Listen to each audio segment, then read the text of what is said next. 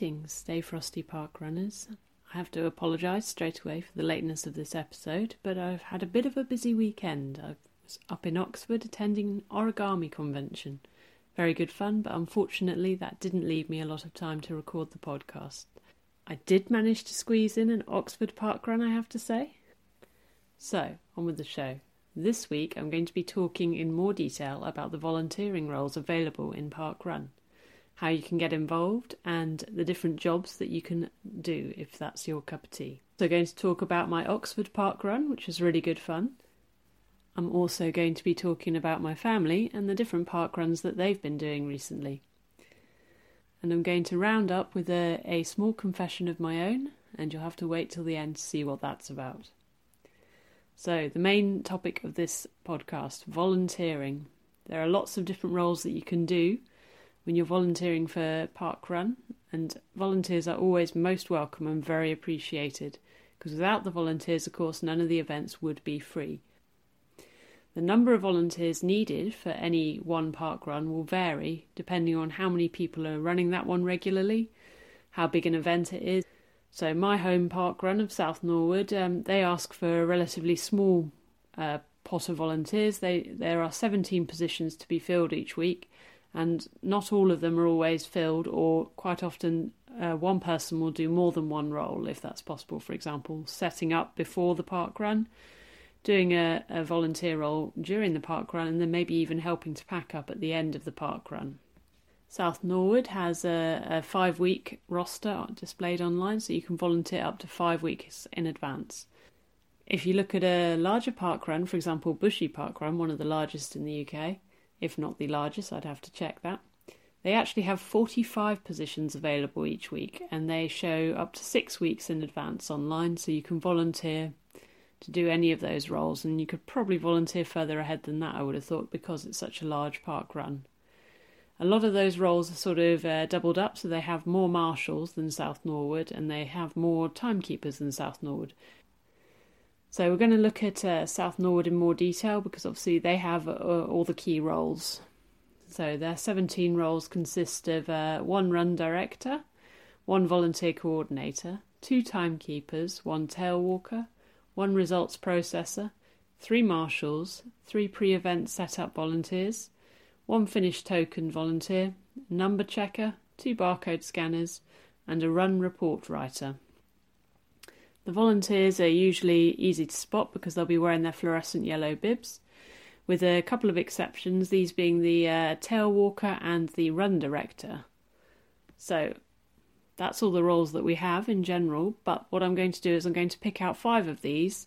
All of them are obviously as important as each other, but I'm just picked out five that I know a little bit more about so that I can give you a sort of taste of what it's all about. So first up, we're going to have a look at the run director role. So this this person, male or female, will be wearing a blue bib. That's usually how you can spot them. They'll also normally be the ones that give the talk at the very start. So they'll give the talk for the new runners and for the uh, any course information and any announcements that are going to be made before the run itself. That usually includes a welcome for newcomers and uh, announcing anyone who may be doing their 50th or any sort of landmark run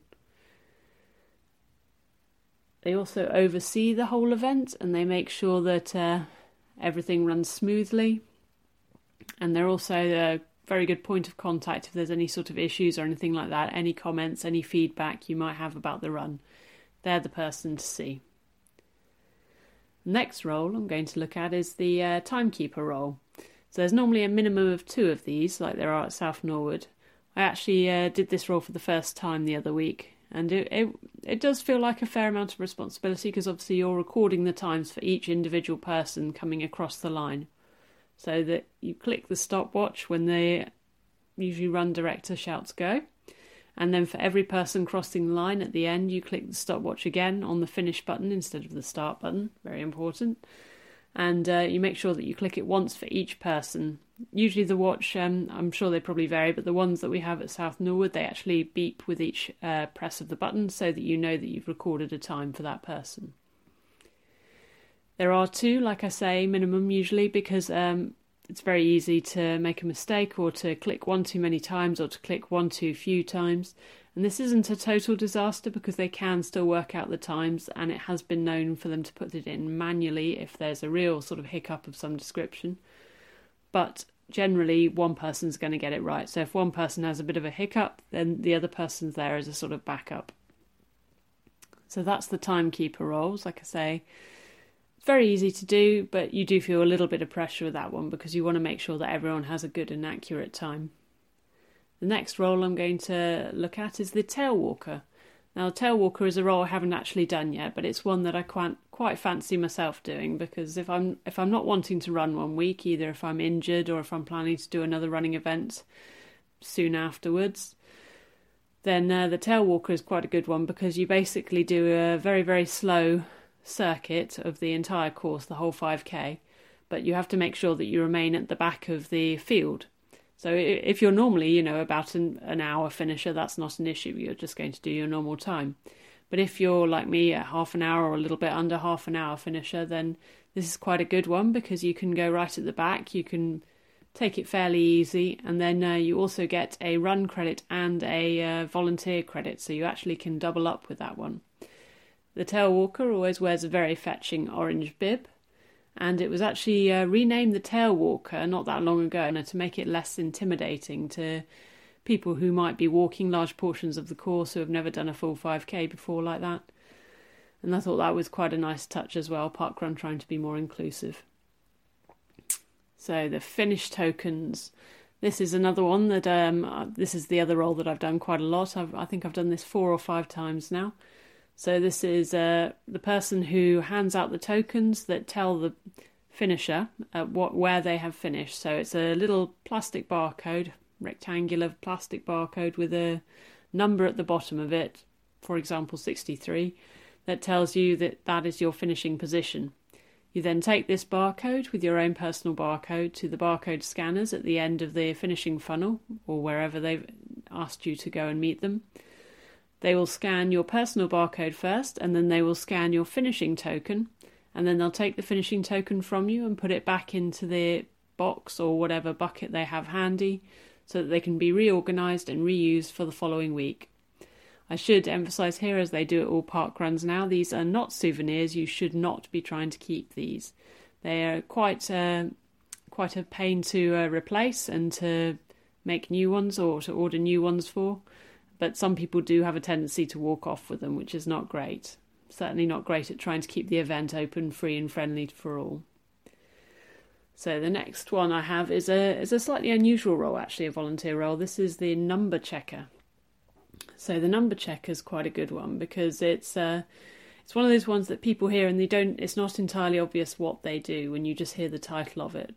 But actually, the number checker is the person who uh, walks up and down the finishing funnel or near the finishing funnel to make sure that the person giving out the tokens and the person on the timer are in timekeeper sorry are synced up. So for example if i've given out a finishing token and i've given out the 43rd one and the timekeepers should both have on their stopwatches a finisher number 43 that they've just clicked through the finishing gate. So this might be one that sounds a bit unusual, but actually, this is just the person, like I say, that makes sure everyone's in sync, make sure there are no issues. They're also the person that you'll be referred to. If for some reason your barcode doesn't scan, if you've got a paper one and it's looking a bit tatty and getting a bit soggy nowadays, and it can't be scanned at the end, then you'll be quite often referred to the number checker who can make a note of your the number on your barcode and then manually input your time later because they'll know the position that you finished in, they'll know the number of your barcode, so they can manually link the two up so that you don't have to worry about losing your time. So I've, I've mentioned them often enough already, but the barcode scanners. So I haven't done this one yet, but this is another one I'm quite keen to try. This is the person, again, usually two people, who stand at the end of the finishing funnel. I say two people, more than two people if it's a larger event stand at the end of the finishing funnel and scan the barcodes, making sure they do the personal one first and then the uh, finishing token from the finisher. Um, this is a good point also to, for me to chip in a little reminder uh, no phone barcode. So, if you don't have your barcode printed out on a piece of paper or on uh, one of those bracelets that you can order off Parkrun or something, then it won't be scanned. It won't be scannable. You can't just take an electronic version of your barcode. You have to have a physical barcode of some description in order for the barcode scanners to do their job. Right, so that's taken uh, five of the volunteering roles and given you a little more detail. I will pick up on some more of those later on, but those are the ones that sort of stick out to me, or ones that I certainly personally would like to try if I haven't already. So, looking at what my family has been up to recently. So, I have, um, I'm very lucky to say I still have both my parents, my mum, my dad. I have a sister, I have a lovely husband, and um, Recently, all of us attended one of my cousin's weddings, so this was about mid to late August. And um, whilst we were at the wedding, it was up near Evesham, uh, we decided it would be a good time for my parents, who voluntarily suggested this, did the uh, Evesham Park Run. So this was their first ever park run. They'd done a little sort of casual running in their own time to try and get up to speed, but this was their first ever park run. So myself, my husband, my sister, and uh, my parents, we all did the Evesham Park run the morning of my cousin's wedding. Before the wedding, I'm very happy to say that nobody was injured, and we all got to the wedding on time. In addition to that, it was also on this same day my sister's birthday, so it was sort of a, a reason for, well, triple celebration a park run running, a birthday, and a wedding all on the same day, so that was quite a cool day.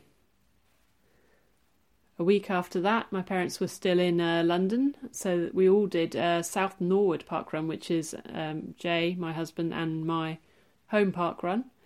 We all ran that together with my sister again and with my cousin, who also decided to join us. Not the one that got married, but actually her sister. So that was really good fun as well, because there were six of us all running the same park run together. That was my only my parents' second park run. It was my cousin's first park run I'm not sure what my sister's park run it was, but uh, she's had she's racking them up now. She's got quite a few under her belt, so she was uh, happy to do that one again. It's really nice to run with uh, friends and family. It's it sounds a bit obvious, but it, it's not like a case of you all have to clump together and run at the same time, so you're all go running at the same pace as the slowest one. You sort of meet up at the beginning. You give each other words of encouragement. You run your own run, and then at the end, you all you all meet up and celebrate. Maybe have a bit of a sweaty selfie if that's that's what you fancy doing. I usually I'm usually the one taking the photo for that, much to everyone's uh, chagrin, I'm sure. But it is very good fun when there's more of you. So this week, just gone, um, I actually ran Oxford Park Run. Um, it, w- it was a bit of an eventful one. I actually managed to lose the barcode that I was planning to use to scan at the end of the run. But luckily, uh, as a pure coincidence, just as I was walking out the door, I grabbed a spare barcode just on the off chance because I didn't take anything else with me. I just literally had a barcode and I think a five pound note to get some water on the way home. And that was it. I was travelling light, so I was very lucky. I lost one barcode, but I had a backup, so I was able to use that to scan when I'd finished the run. When I got to Oxford Park Run, it was quite nice. It sort of started in a, a field area uh, the volunteers were already mounting up there. They had quite a few volunteers. There was a nice couple who turned up quite early, like I did. I, did, I wasn't sure how long it would take me to get there, and uh, apparently they had uh, they were new to sort of Oxford Park Run, but they'd done it three years previous, and apparently the course was quite different then. So it was quite interesting chatting with them and seeing what they'd got up to. There were exactly 405 runners, including the tail walker, running on that Saturday and it was I, I found the course quite enjoyable actually it was a nice undulating course you sort of uh, it was a gentle slope down to the bottom and then a gentle slope back up towards the finishing funnel and then you do another lap before you come into the finishing funnel and actually finish your race but I found that one quite nice. There's a, a little bit of a few gravel paths, but mainly it was sort of grass or uh, hard tarmac surfaces. I came uh, 241st out of 405 runners, and I was quite happy with that, I'll be honest. Um, I was the 55th female out of 151, and I ran in 27 minutes and 51 seconds. Now, for me, any time at all that's inside the 27 something is an achievement. I'm, I was very happy with that indeed. Uh, Strava says I only did 4.8 kilometers, but then my GPS can be a little bit dodgy, so I'm going to take that with a pinch of salt and say that I just ran really, really quickly. So, in addition to this week, just gone, I was running Oxford, like I say. I met a few nice people up there. Uh, Jay, uh, my husband, and my sister in law, they both ran Barking, which is her home park run, the one just round the corner from where she lives. Uh, that's a very nice uh, flat tarmac one as well, so that's quite a quite a quick run that one. But uh, my sister managed to get a new PB. I have to say congratulations to her. Well done, Nikki. 24 minutes and 9 seconds, which is quicker than I can even ever imagine running at this point in time. Uh, Jay, my husband, he ran uh, 30 minutes and 2 seconds and he was noted down as a first timer because he'd not done barking before. So that was a good time for him. He's looking to break 30 minutes now. So 30 minutes and 2 seconds is, uh, I'm going to say devastatingly close, but I think he was very happy with that. So maybe uh, pleasingly close would be a better way to put that one as well as uh, the Barking Park Run. My cousin also did her first home park run. So her home park run is East Grinstead. And she had a nice one of 32 minutes and 7 seconds, again noted down as a first timer. I'm not sure about the course at East Grinstead. Um, my hunch says that it's probably quite a hilly one, but having not run it myself yet, I've certainly on my list. Um, I can't say for sure. I will certainly have a read of the course page to find out later on.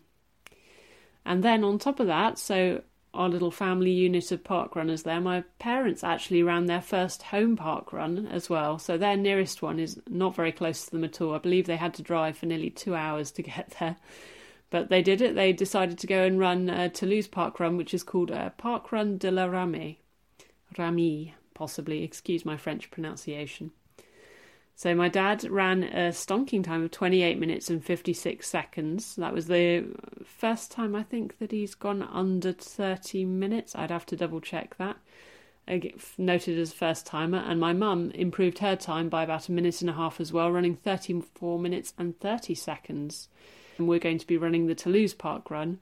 It'll be the first one that we've done abroad, so we're really looking forward to it. But I feel like my parents are getting a little bit of practice in there to try and uh, suss out the course, see the lay of the land, as it were, and make sure that they've got it all covered before we get there. We're looking forward to visiting that. Let's see, that's not this weekend, but the weekend after we'll be in Toulouse, so that'll be quite a good fun one to try there. Last but not least, my confession. So I have mentioned before, I have I did mention in the previous uh, podcast that I've never run a marathon before. You know, I'm not I'm not the kind to sign up for all these sort of big runs, ultra marathons or anything. I love the idea of it. I'd love to be able to do that, but I know it requires a lot of dedication, a lot of time, and a lot of training. And I feel like most of the time, maybe I'm I'm not able to put that that amount of time into it. But I did after probably around May June time. I I got an email from Parkrun. You get quite a lot of emails from Parkrun, and I like to read the um, inspirational stories. But this one uh, said that you could get a discount on a 10k coming up in September. And of course, I thought, well, September, that's ages away. That's that sounds like fun, and it's not it's not that far away from where I live. So yeah, yeah, I'll sign up for the uh, Clapham Common 10k. So I signed up for it. And I kind of put it to the back of my mind for a few months, thinking, oh, it's it's ages away. I've got plenty of time. I've got plenty of time. Then, of course, I tweaked my knee, and it's been a little bit dodgy ever since. And my registration kit turned up the other day and reminded me very nicely that I've got this 10k coming up. And I've I've sort of just been pushing it to the back of my mind, but it's actually this weekend. So, my knee isn't 100%. I've got a 10k run this weekend. I haven't actually run 10k since I restarted park running in February yet. I've done I've done some sort of I've done eight kilometers, I've done six seven kilometers, but I haven't done ten kilometers. I feel I probably physically could do this distance, but I certainly couldn't do it at any sort of good speed. So I think what I'm planning for Sunday is maybe to just complete the whole thing at a a gentle jog, shall we say, and certainly not a top speed like I would be trying to do my 5Ks at. But uh, anyway, I'll let you know how it goes with all of that. And like I say, any comments, any anything you want to say, please email in. Any any shout outs you want me to give for anyone out there who's doing a special park run or who's had an interesting park run and would like me to retell your story, please email in at stayfrostyparkrun at gmail.com. Well, I shall bid you a fond farewell here. Stay frosty park runners, and I'll see you next week.